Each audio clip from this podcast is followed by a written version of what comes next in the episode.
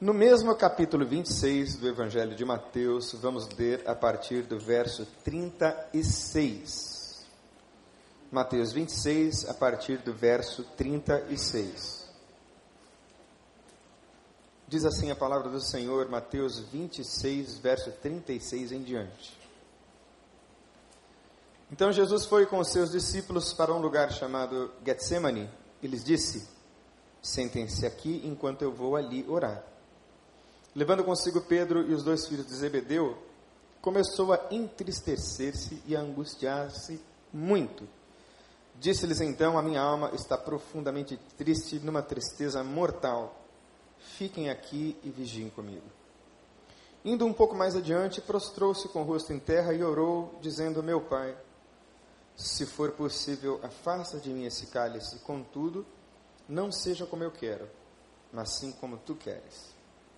Depois voltou aos seus discípulos e os encontrou dormindo. Vocês não puderam vigiar comigo nem por uma hora? perguntou ele a Pedro. Vigiem e orem para que não caiam em tentação. O espírito, na verdade, está pronto, mas a carne é fraca. E retirou-se outra vez para orar: Meu pai, se não for possível afastar de mim este cálice, sem que eu o beba, faça-se a tua vontade. Quando voltou de novo, os encontrou dormindo, porque os seus olhos estavam pesados. Então os deixou novamente e orou pela terceira vez, dizendo as mesmas palavras. Depois voltou aos discípulos e lhes disse: Vocês ainda dormem e descansam? Chegou a hora, eis que o filho do homem está sendo entregue nas mãos dos pecadores. Levantem-se e vamos, vem aí aquele que há de me trair. Vamos orar. Obrigado, Senhor, pela tua palavra. E nós te pedimos, ó Deus, que o Senhor nos fale por meio dela.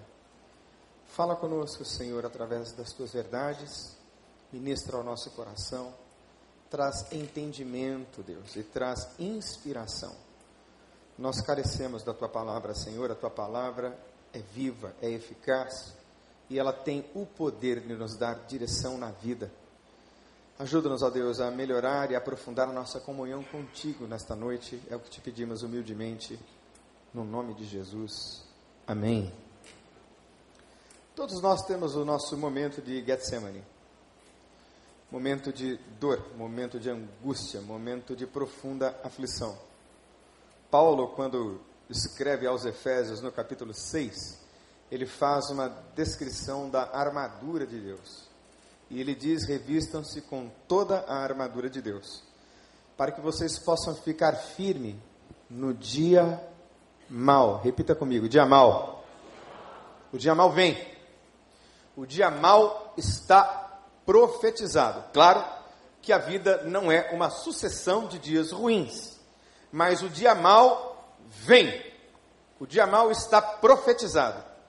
E é importante que você fique firme naquele dia, no dia mal, no dia ruim, no dia difícil, no dia de aperto.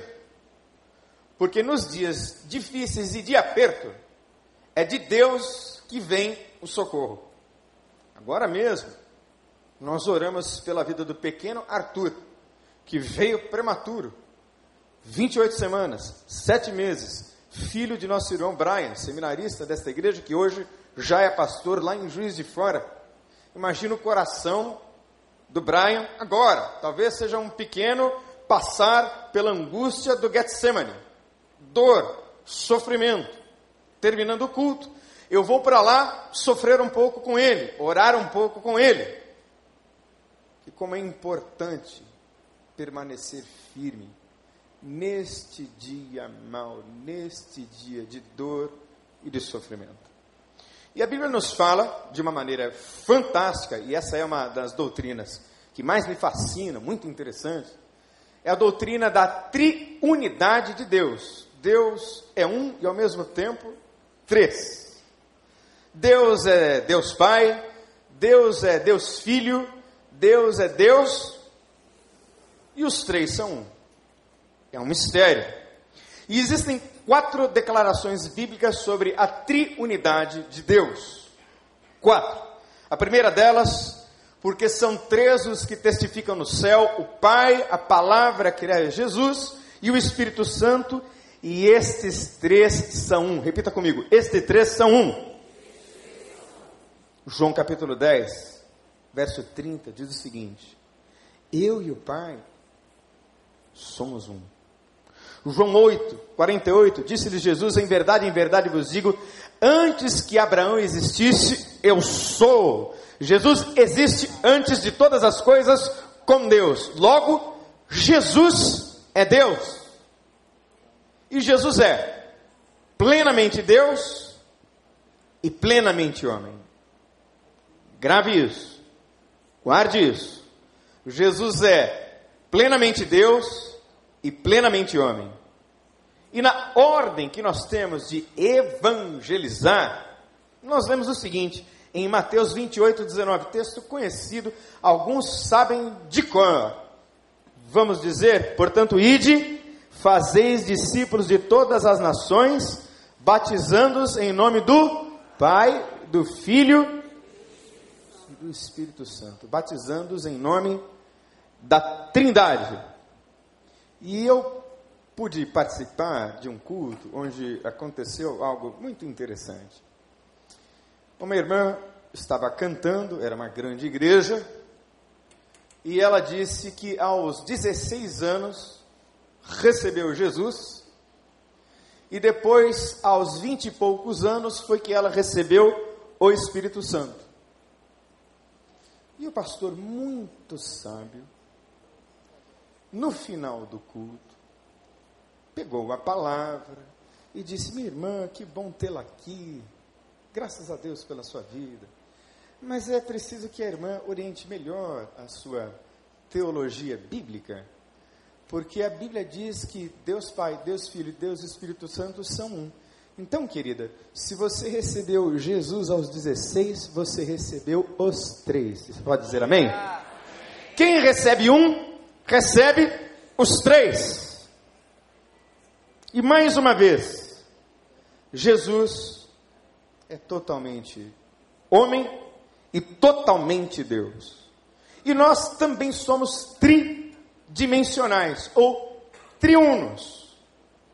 Nós somos corpo, nós somos alma e nós somos espírito. Nós temos estas três dimensões que conversam e dialogam e interagem dinamicamente entre si. Mas a dimensão espiritual é a mais determinante, a mais importante e a mais profunda dimensão do ser. Porque quem está bem alinhado espiritualmente, ainda que a alma sofra, ainda que o corpo sofra, permanecerá firme quando? No dia? No dia mal. Pode ser que eu sofra abalos emocionais. Pode ser que eu sofra perdas circunstanciais. Pode ser que eu adoeça e meu corpo venha padecer. Eu não sei se você passou pela experiência boa de visitar uma pessoa madura em Deus. Eu já visitei pessoas com câncer. Eu já visitei pessoas à beira da morte no hospital. E ainda assim, espiritualmente inabaláveis. Nunca me esqueço de uma visita que fiz ao hospital e aquela irmã muito enferma, bem próxima da morte, me dizia: Pastor, fique tranquilo e descanse, porque eu estou indo me encontrar com o meu Senhor. Aleluia. Que convicção e que certeza de fé importante e fundamental. Assim, irmãos, se a vida espiritual vai bem, as outras dimensões também devem funcionar bem. As dimensões emocionais e a dimensão física do corpo. A vida com Deus é saúde para todas as direções. Quem anda com Deus respira e transpira saúde. E este momento de Cristo é um momento importantíssimo no seu ministério. Porque ele diz que ele se angustia, e se angustia com angústias de morte. Lucas, que é um médico, faz uma descrição interessante desse episódio na vida e no ministério de Cristo. Jesus transpira sangue, gotas de sangue. Tamanha era a sua angústia. E como é importante se preparar para o dia mau. Se preparar para o dia do aperto. Se preparar para o inesperado.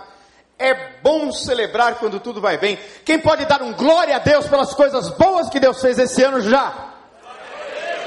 Quanta coisa. Quem pode aplaudir a Jesus? Quem pode dizer a Deus que coisa maravilhosa e quantas coisas boas Deus nos deu?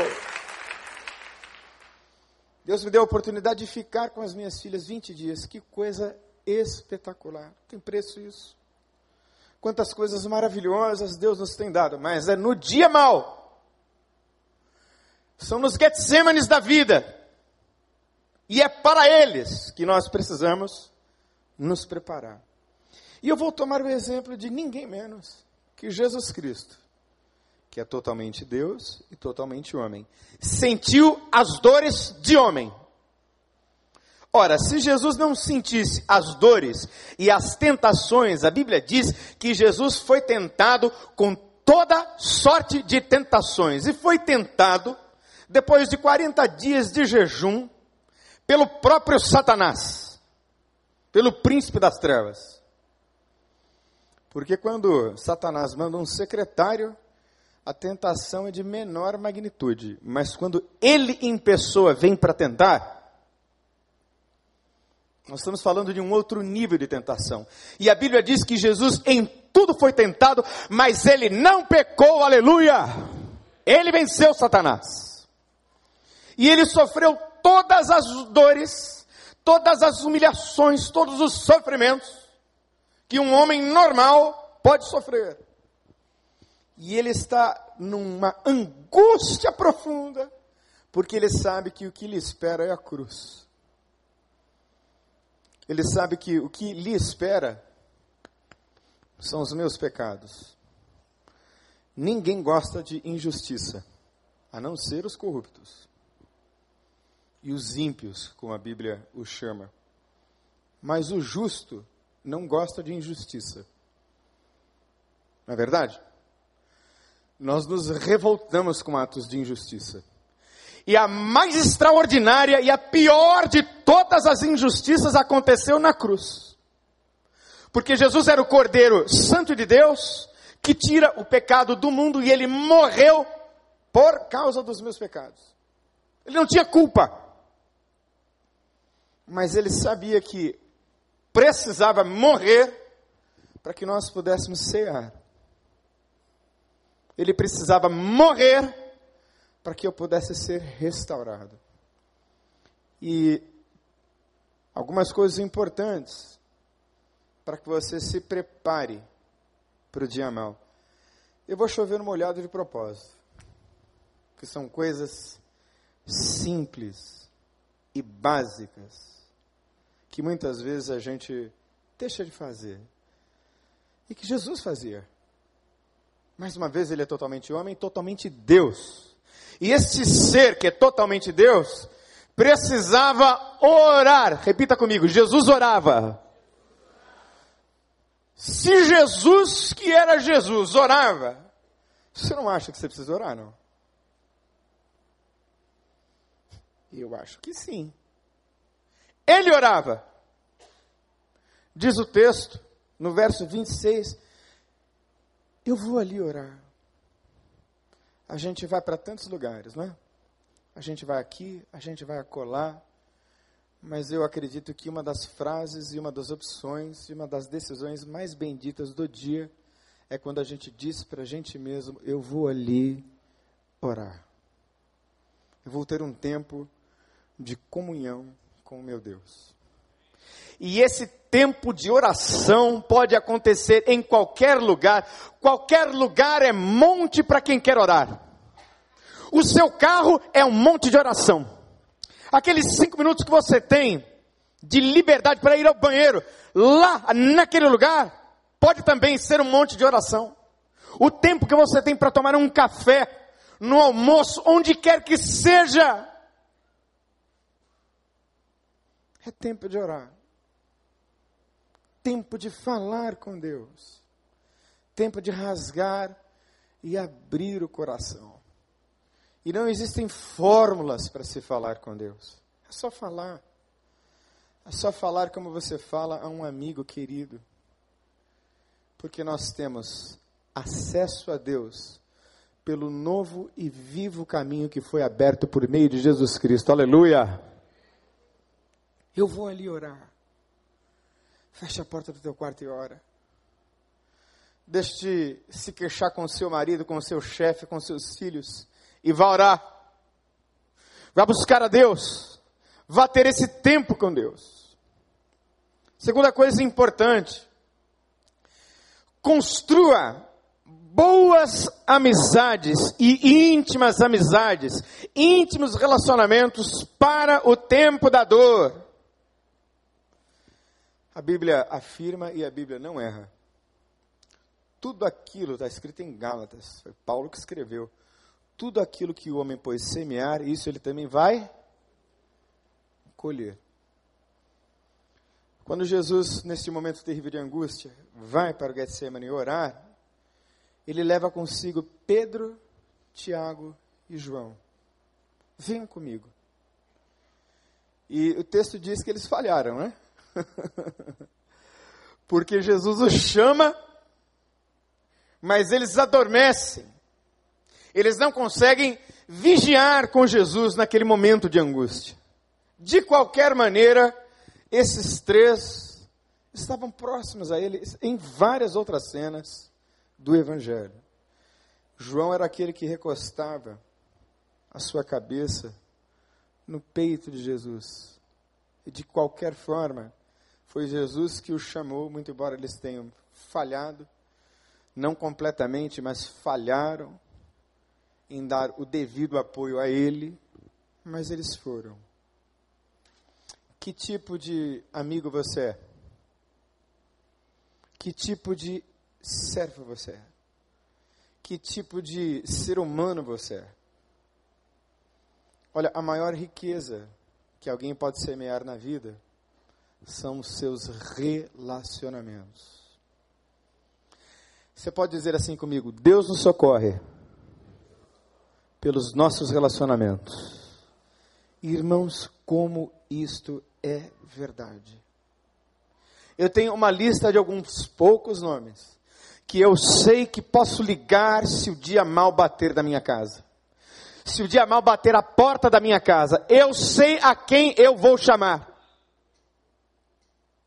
Então vá semeando isso. Vá semeando amor, vá semeando perdão, vá semeando generosidade, vá semeando intimidade, vá semeando respeito, unidade. Porque no dia mau, essas pessoas estarão ao seu lado e o socorro de Deus vai chegar a você por meio deles. Aleluia! Você pode dizer glória a Deus. Glória a Deus. Como é bom ser e fazer amigos íntimos amigos com quem a gente pode contar. Terceira coisa importante, se preparando para o dia mal. Você precisa de privacidade e de tempo com Deus. Você precisa se separar. Eu sou muito relacional, eu gosto muito de me ver muito cercado de muita gente. É gostoso, né? Aliás, é uma das importantes qualidades de um pastor. Me lembro do pastor Vitor Manuel Valente, dando aulas sobre ministério pastoral, e ele dizia: Meu irmão, se você não gosta de ver a sua casa cheia de pessoas, se você não gosta de gente, faça o seguinte, meu irmão: faça uma faculdade de engenharia, faça uma faculdade de direito, faça medicina, prospere e volte para abençoar a minha igreja. Pastor precisa gostar de gente. O sumo pastor das ovelhas ama pessoas. Gosta do ser humano tal como ele é. Mas a gente precisa de se separar. A gente precisa de um tempo para ficar a sós. Nessa viagem que eu fiz, eu fiquei alguns dias a sós. Fui visitar um amigo numa cidade bem longe. E nos intervalos das viagens eu fiquei a sós, com Deus e comigo mesmo. E é tão importante ficar a sós, porque a sós nós temos a oportunidade de fechar para balanço. Você já fez isso? Você vai ponderando, você vai analisando. E às vezes, presta atenção no que eu vou dizer, que isso é muito importante. Nós estamos cercados de muitas vozes. O WhatsApp é uma voz, não é? É ou não é? Não, é uma centena de milhares, são centenas de milhares de vozes. Muitas vozes. Centenas de milhares de mensagens. Sabe qual é a mensagem ruim? É aquela mensagem que diz um monte de coisas, mas não comunica nada. Quem é que recebe isso pelo WhatsApp? Levanta a mão. Quem é que está cansado de receber coisas que não tem nada a ver no WhatsApp? Levanta a mão. Vamos dizer não ao WhatsApp? Não, sim, por favor. Vamos comunicar a essas pessoas, né, que sejam sábias. Mas como é importante desligar o celular se desligar das muitas vozes para ouvir a voz de Deus. Porque lá nesse ato de privacidade de Cristo, separado dos demais, ele ora a Deus e diz: Deus, eu quero muito não beber desse cálice. Que cálice? Eu quero muito não ser crucificado. Eu quero muito não ter que passar por isso. Se houver uma outra alternativa, faz assim. Mas contudo, não seja feito como eu quero, mas seja feita. E essa é a quarta coisa importante: submissão à vontade de Deus. Conversei agora há pouco com uma irmã ali na secretaria. E ela me disse: Ah, foi passear, não é, pastor? Eu disse: Foi. Ah, muito bom passear, não é? É muito bom. Mas sabe qual é o melhor lugar? O melhor lugar para se estar é onde Deus quer que estejamos. Esse é o melhor lugar. O melhor lugar é o lugar da vontade de Deus. A Bíblia diz que é melhor sofrer fazendo a vontade de Deus do que sofrer por conta da contrariedade à sua vontade. Que de qualquer maneira, irmão, irmã, você vai sofrer. Então, melhor sofrer debaixo da vontade de Deus. Há um mistério nisso, não é? 1 João, lá no capítulo 5, no final do texto, João diz o seguinte: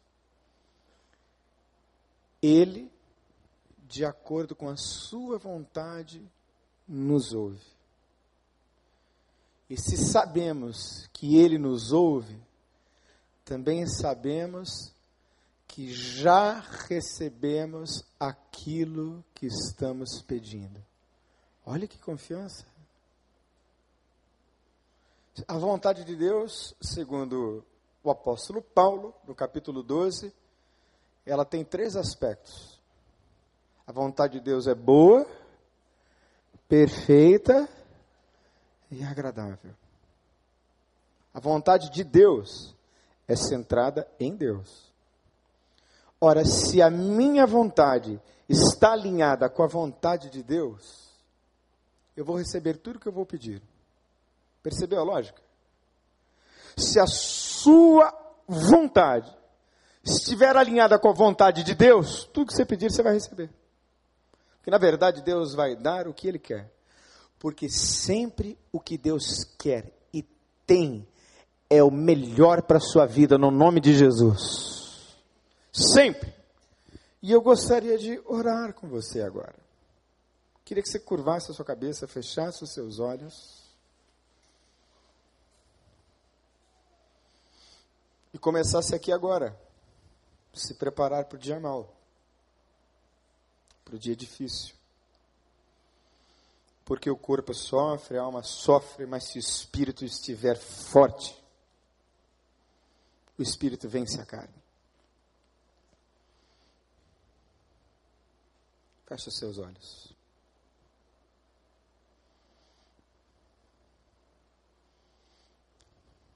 Seja o que for que você estiver passando. Oração. Jesus orava.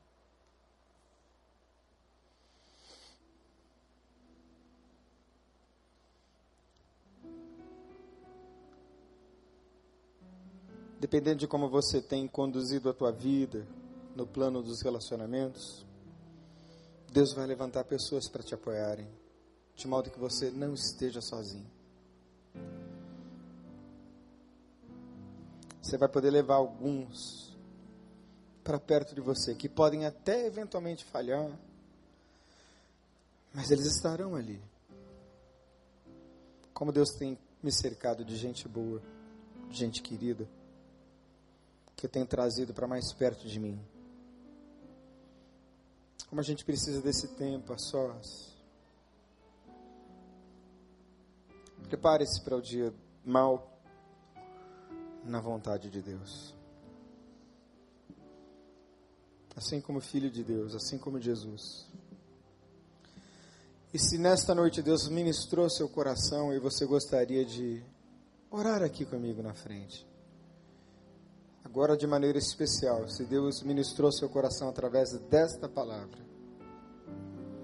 Eu vou pedir a você que faça um gesto muito simples de fé.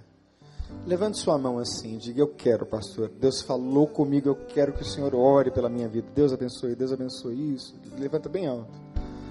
Deus abençoe, glória a Deus. Vamos ficar em pé, vamos adorar um pouquinho. Há momentos que na vida pensamos em olhar atrás. É preciso pedir ajuda poder continuar. E clamamos o nome de Jesus. E clamamos o nome de Jesus e clamamos o nome o nome de Jesus ele nos ajuda a carregar a cruz. Sim, há momentos, há momentos que na vida pensamos em atrás. É preciso pedir ajuda para poder continuar. Então clame o nome dele.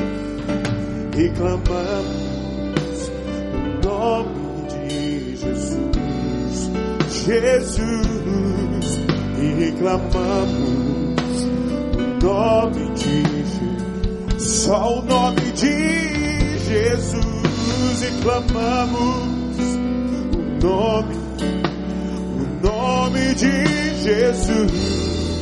Ele nos ajuda a carregar a cruz. Sim, clamamos e clamamos o nome de Jesus, o nome de Jesus e clamamos o nome de Jesus. Clame o nome de Jesus e clamamos o nome nome de Jesus, Ele nos ajuda a carregar a cruz. Você que levantou a sua mão, vem cá. Porque eu falei em termos de um dia mal que virá, mas pode ser que o dia mal e o Getsemane de muitos seja agora, seja hoje. Então vem cá para a gente orar com você. Gosto muito desse cântico antigo. Ele nos ajuda. Você quer receber a ajuda de Deus? Vem cá. Agora, em nome de Jesus. Seja você quem for, tenha vindo de onde vier, em nome de Jesus. Deus falou com você, vem cá. Vem cá. Talvez você tenha que entregar a sua vida hoje a Cristo. Hoje, hoje. Não a Igreja Batista, mas a Deus, a Cristo. Então, enquanto nós estivermos cantando, eu queria que você fizesse esse movimento e viesse aqui à frente, porque Ele nos ajuda. Clamamos. E clamamos o nome de Jesus. E clamamos o nome de Jesus. E clamamos o nome, o nome de Jesus. Ele nos ajuda a carregar a cruz. Sim, nós clamamos o nome e clamamos o nome de Jesus. E clamamos o nome de Jesus. Só o teu nome tem poder. Clamamos o nome, o nome de Jesus. Ele nos ajuda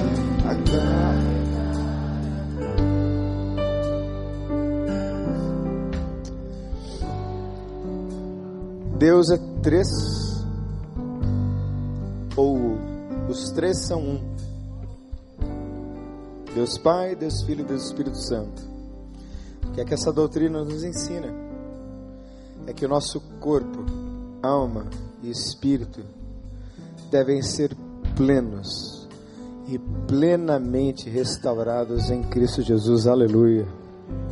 E é esta a proposta do Evangelho seu corpo, suas emoções, principalmente o seu espírito, sejam restaurados pela graça de Deus e pelo Evangelho de Jesus. Quantos de vocês estão vindo aqui? Olhem para mim pela primeira ou segunda vez aqui na frente. Levante uma de suas mãos assim. Glória a Deus. Olha aí, primeira, segunda vez. Especialmente vocês, nós vamos orar. Nós temos ali o pastor Tiago, está ali nós queremos presentear você com a Bíblia. E aqueles que desejarem e quiserem, podem ir também ali, ter uma palavra de oração adicional e receberem essa Bíblia. O nosso carinho, nós queremos ser a família de Deus para você, no nome de Jesus. Igreja, estenda suas mãos para cá.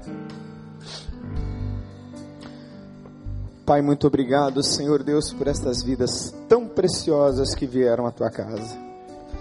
Obrigado, Deus, porque a tua palavra é plena, é maravilhosa. Obrigado pelo privilégio que temos de comunicar as tuas mensagens, a tua palavra, Senhor, ao coração dos teus filhos. Obrigado pelo retorno que tive até a tua casa. Este é o melhor lugar para se estar, aleluia, Senhor, obrigado. Obrigado pela graça de Deus que flui, que corre para nós do teu trono, Senhor, de graça, gratuitamente. Prepara-nos, Senhor, para o dia mau. E traz agora, Senhor, o doce consolo do teu Espírito, tal como o anjo do Senhor foi consolar Jesus naquele momento de dor, a Deus, e de aflição. Que nós sejamos reconfortados, consolados, que haja esperança no nosso coração e que essa tribulação passe e o Senhor nos leve do outro lado vitoriosos para a glória do teu nome, em nome de Jesus pois nós oramos crendo nesse poder, nesse poder maravilhoso. No nome de Jesus, você pode aplaudir ao Senhor bem forte. Glória a Deus!